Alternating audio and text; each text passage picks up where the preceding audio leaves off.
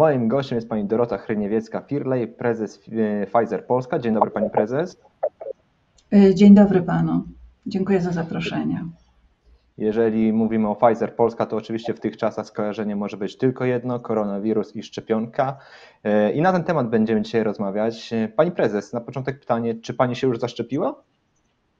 Tak, ja dziękuję za to pytanie, bo dużo absurdalnych fake, newsów się pojawia. Tak, panie redaktorze, zaszczepiłam się dwoma dawkami, dodam więcej, zaszczepiłam moją rodzinę, tych wszystkich, których najbardziej kocham na świecie, moich bliskich, moich sąsiadów, tych wszystkich, których udało mi się przekonać.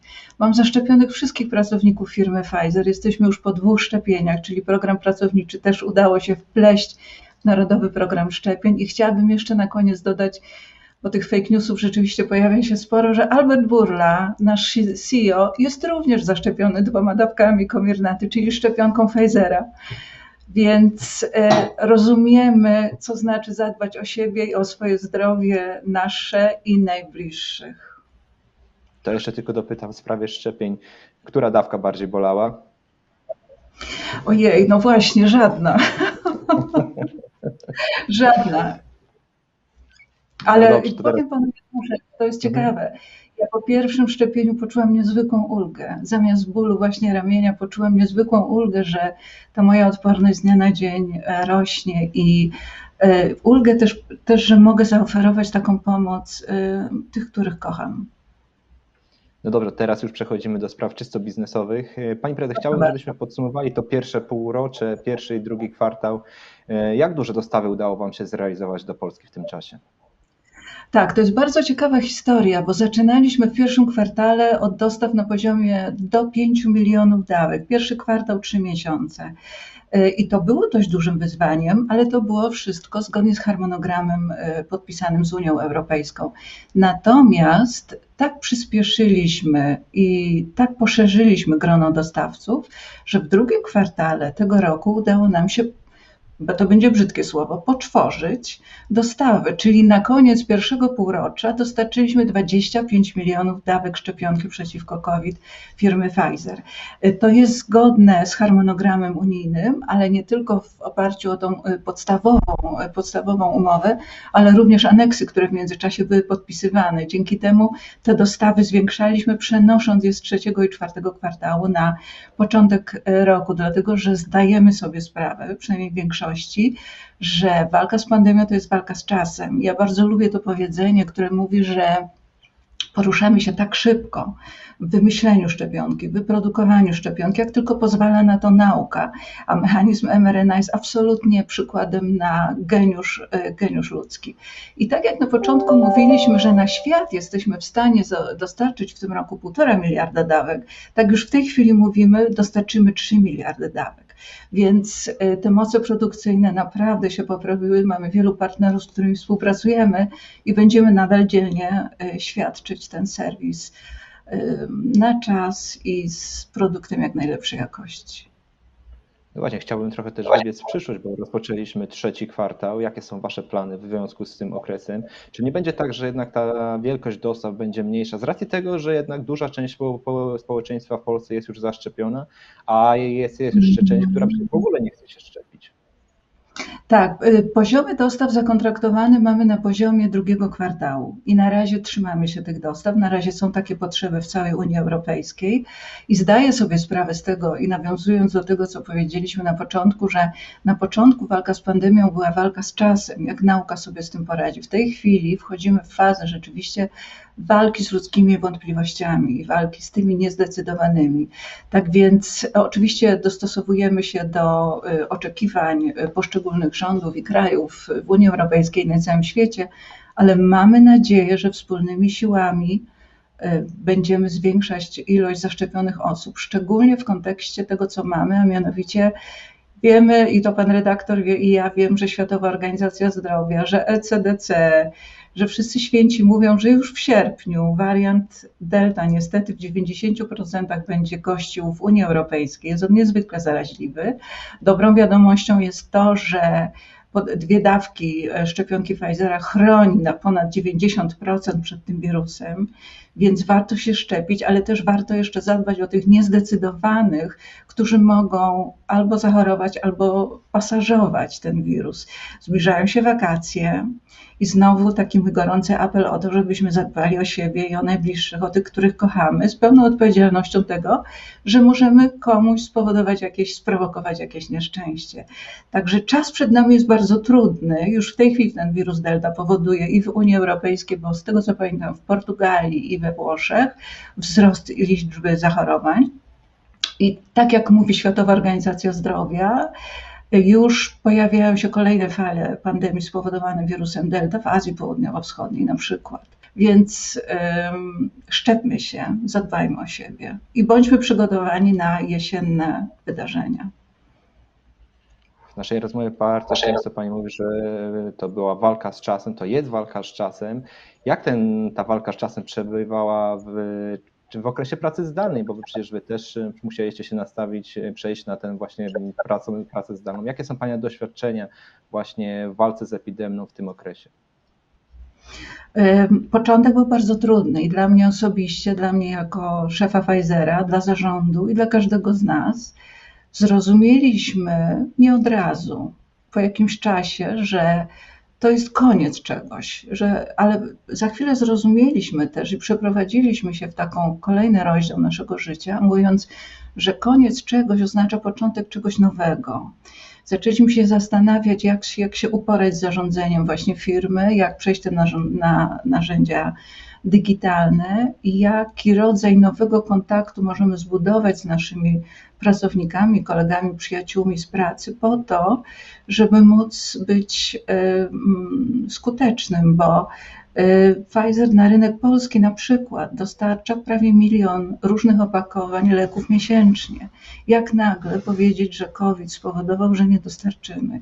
Nie ma takiej sytuacji. W tym samym czasie pojawiły się ogromna presja, ogromne ciśnienie z władz regulatorowych i z państw poszczególnych e, i rządów poszczególnych państw żeby zwiększyć moce produkcyjne szczepionki Comirnaty, żeby móc przygotować się na kolejne fale epidemii. Ogromny stres, praca 24 godziny na dobę. Wszystkie nasze fabryki naprawdę robiliśmy co mogliśmy. Mm, pomijam, że nie było urlopów, nie było weekendów, ale chodziło też o to, żeby pracować w sposób bardziej efektywny, bardziej skuteczny. I zrozumieliśmy wtedy, że rzeczywiście król może być nagi, jeśli nie będziemy sobie mówić prawdy, czyli nie możemy liczyć wysiłku, jaki wdrażamy w dany projekt, ale musimy liczyć efekt, jaki wynika z naszych wysiłków, bo od naszych wysiłków nikomu zdrowia nie przybędzie ani życia. I ten, e, ten taki proces zmiany w podejściu e, do jakości i do tego, żeby dostarczać w jak największym stopniu, jak najwyższy ten tak zwany outcome, e, jest chyba bardzo kluczowy. Ale żeby przeprowadzić i siebie, i ludzi, i organizacje przez to, niezwykle było potrzebne takie bardzo podejście empatyczne. Kiedy ja e, zadałam sobie pytanie po iluś miesiącach prowadzenia organizacji, co dla mnie było najważniejsze, jaka kompetencja, to pierwsza była empatia. Ja próbowałam przez te digitalne narzędzia zrozumieć nastrój moich najważniejszych ludzi w organizacji, wyczuć ich złe, e, trudne momenty, postarać się zadzwonić do kogoś, kto nie odpowiadał tak jak zwykle, więc ta empatia i ta intuicja pomogła mi bardzo i myślę, że wielu z nas. Szacunek absolutnie do, do, do, wszystkiego, co nam się w tej drodze wspólnie wydarzyło, bo każdemu z nas y, zdarzały się potknięcia, i wtedy też zrozumieliśmy, że fajnie, że przed pandemią zaczęliśmy budować kulturę firmy w oparciu o kulturę, o wspólnotę wartości, a nie wspólnotę celów. Wspomniała Pani o nastrojach w firmie. One były bojowe przez okres pandemii, czy może też było takie że zmęczenie, chociażby tym, że byliśmy zamknięci w domu? Tak, były różne, to były różne fale w różnych, w różnych zespołach. Zespół, najtrudniejszy czas miał zespół, który dostarczał szczepionkę komirnaty i ten, który negocjował y, kontrakty rządowe. To były bardzo trudne sytuacje. Myśmy, pamiętam pierwszą dostawę 20, to było dwa dni po, po 26 grudnia, nie wyjechałam nawet na święta do y, do, do, do mojej rodziny. Pojechał mój mąż z psem, ja zostałam sama i y, po tych dwóch dniach, bo ta pierwsza dostawa rzeczywiście to był klucz, y, mm, to była dostawa, która tego samego dnia była dostarczona do wszystkich krajów Unii Europejskiej, tak żeby pokazać wspólnotę wartości właśnie krajów Unii Europejskiej, ale żeby do tej pierwszej dostawy doszło, musiał być spełnionych milion różnych warunków. Pomijam testy jakościowe, pomijam całą ochronę wokół tego, pomijam zbadany jakościowo sprzęt, zimny łańcuch, chłodnie, wszystko. I to, to wszystko się udało. I to był trudny moment. Później pojawiło się to takie pierwsze ów, udało się, teraz pójdzie jak po maśle. To nie była prawda, to było znowu złe założenie. I ta weryfikacja założeń to jest kolejna moja lekcja z okresu pandemii. Czasami po, je, po 12 godzinach założenia trzeba weryfikować. I ten zespół dostarczający komiernaty to był najtrudniejszy okres dla nich. Oczywiście inni ludzie mieli inne wyzwania. Staraliśmy się im pomóc z różnych, e, jak mogliśmy, bo mamy na stałe i pomoc psychiatryczną, która była potrzebna wielu z nas, i fitness online, i sprzęt do domu wysyłany, żeby dało się dobrze pracować w tych warunkach domowych, od strony tej takiej sprzętowej także i psychę, i, i narzędzia, ale nie uważam, że walka jest zakończona. Ja uważam, że to tylko był taki jeden krótki front, i który za moment znowu może się pojawić. Chcemy wejść do nowej rzeczywistości, otwarci na nowe rozwiązania i powtarzamy sobie, że nowe to nie będzie już to stare. Kiedy ja słyszę, że ach, wróćmy do starego, nie będzie już starego. Zresztą bardzo mi się podoba stwierdzenie jednego z liderów Unii Europejskiej od Human Rights, który powiedział, że jeśli to stare doprowadziło nas do takiej pandemii, jaką mamy, to ja nie chcę, żeby to stare wróciło. I ja też nie chcę. Ja już też otwieram się na to nowe. Pani prezes, na koniec właśnie temat y, też trochę niewygodny i drażliwy, czyli szczepienie dzieci. Y, na ile jest to ważne w walce z pandemią i powrotem do normalności, chociaż tak jak Pani mówi, ta normalność pewnie już będzie wyglądała zupełnie inaczej niż to, co znaliśmy wcześniej. Tak, z, dużym, z dużą pokorą patrzę na, na tą nową normalność i na ten nowy kontekst. Ale y, dla mnie, zacznę od takiego osobistego stwierdzenia, dla mnie dzieci to jest najważniejsza historia w moim życiu i myślę, że w naszym i zdrowiu publicznym.